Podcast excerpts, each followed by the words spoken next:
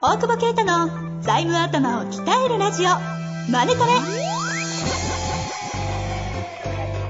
ビジネスにおいて欠かせない財務戦略ポッドキャスト「財務頭を鍛えるラジオマネトレ」では財務のスペシャリストである税理士の大久保啓太が経営者をはじめビジネスパーソンが知っておくべき財務やお金に関わる情報をちょっと辛辣ながらも分かりやすく解説します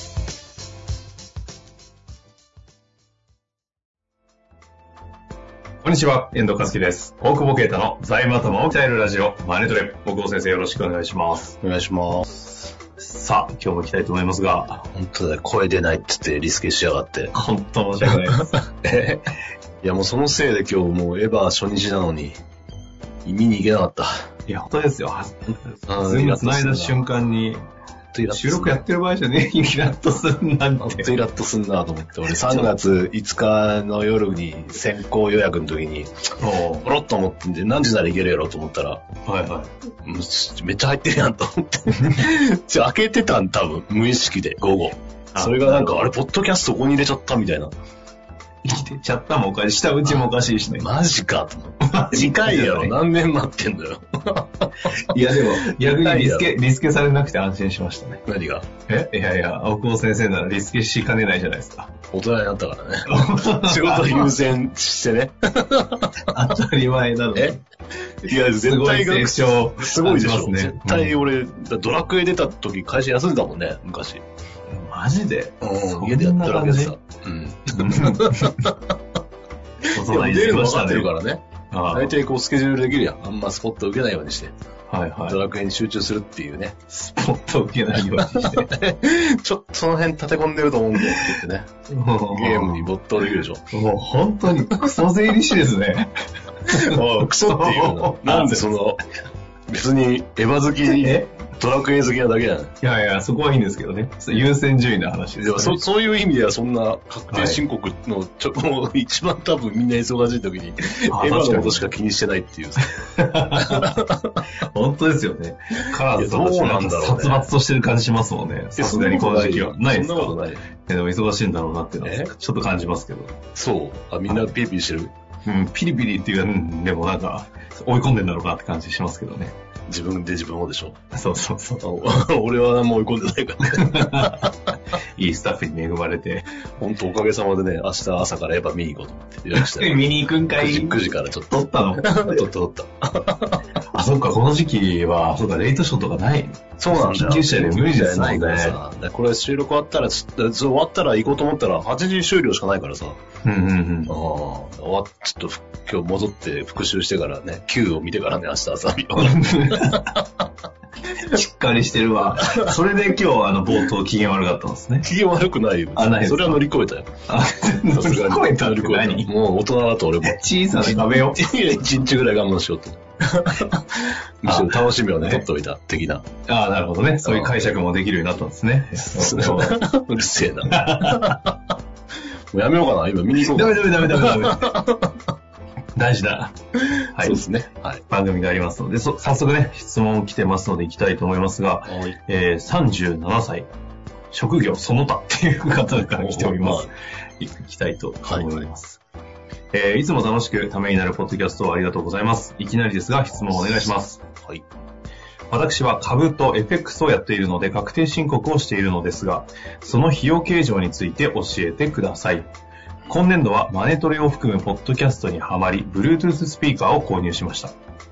えー問題は台数で、キッチン、部屋、風呂場、車内と、車内で車の中ですね、うん。えー4台購入したのですが、すべて費用計上7割する予定です。 また、スマホの通信料なども費用に計上できるとのことですが、ググってみると、使用の割合で計上できるとのことで、通信料の半分を費用として計上しています。このような感覚で割合を出して計算して計上しても良いのでしょうか脱ち税なでみすによね。、 ちょっと待ってください。ち なちなみに、うんえー今年度の、えー損失の繰越計上です。え3年連続、えー来年度はコロナが落ち着いて景気が良くなるといいのですが。あ、そういうことですね。 脱税してなかったね。赤字なんだ。え、どっから行けばいいのこれ。なかなかえー面白い人なんで ね。よんそのさ、Bluetooth スピーカーは移動式にできなかったのかね。あ、そこはどうでもいい。 え、ちょっとね、どういう意味ですか移動式のできなかったっいてや。持ち歩けばあ、持っていけばいい。読んだよ4ついらないってことですね。ないと思ったんだけど、どうでもいいねい。あれじゃないですか。くっつけてんじゃないですかあの、あるじゃないですか。連動できるよね。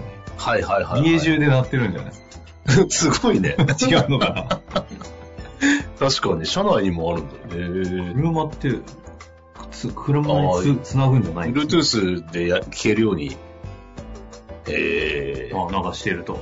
ー、してるんだで、け費ど。用計上7割予定ですと。はい。えっ、と、まずですね、 はい。えっ、と、まず、株は、えっ、と、申告分離なんで、あの、経費つけられないです。あ、こといのうか株とそうそういそうう仕事、業としてとしても。業として。いあや、いや業株式の譲渡でしょこの株やってるってことは多分、譲渡所得があるんでしょそうです。株の譲渡は、まあ普通特定口座で、源泉取られて終わりだよね、20%。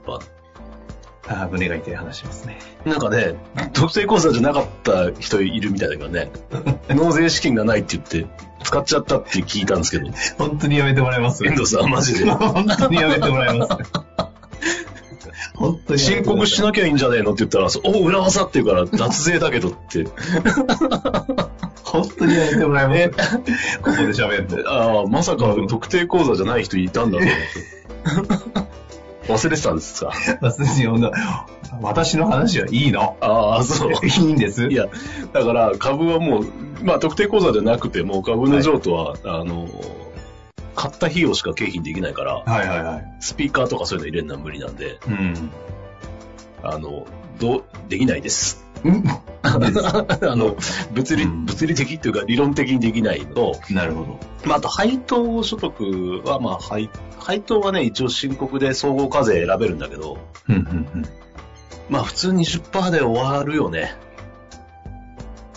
なるほど。 20%でおの申告あの分離で終わるから、要は所得がすごい少ないのに配当だけって人は、所得税5%な、他に所得が全くないですみたいな。で、配当総合課税するってことはあるかもしれないけど、まあほとんどないでしょうんう。だから、この人が経費にするっていうのは多分 FX の方だと思うんだけど、FX は一応雑所得なので、あ、なるほど。そうなんですね。一応だから経費はつけられなくはないけど、結局その経費の範囲が直接的にかかった費用っていうことなんだよね。で、これが本当に認められるのかってなると、FX に通信料の半分使ってますみたいなことが、例えばもう FX 用のスマホですとか、うん。だったらまだ認められるかもしれないけど、はいはい。その事業所得と違って、事業という、だったらもうちょっと幅広いじゃないうんうんうん。うん、雑だとね、しかも FX でしょ相当大変だと思うんだな。そもそも所得に対する。る経費っていうのはどういうものだ、どうなると、なんかいやその考え方はどんな感じなんですか考え方、いやもうほんとほんと直接的にかかる経費だよね、基本的にはねあ。ー直接ね。うじゃあ、だからブ Bluetooth は直接とん。ブルートゥースはちょっと無理なんじゃないこれ、逆に、えブスピーカー。なんでこれを FX の経費にしようと思ったのかが、逆に気になるけど、FX 調べてんのかなポッドキャストで勉強してるからまあでも一応本とかもわできなくはないから、まあゼロではないと思うけど、その FX にかかってるとうん。いう、ただマネトレはだってほとんど FX の話しないから、そうないですね。もう俺そういう話。 なので、ちょっとね、あの、まあね、どうなんだろう。まあ赤字だしね。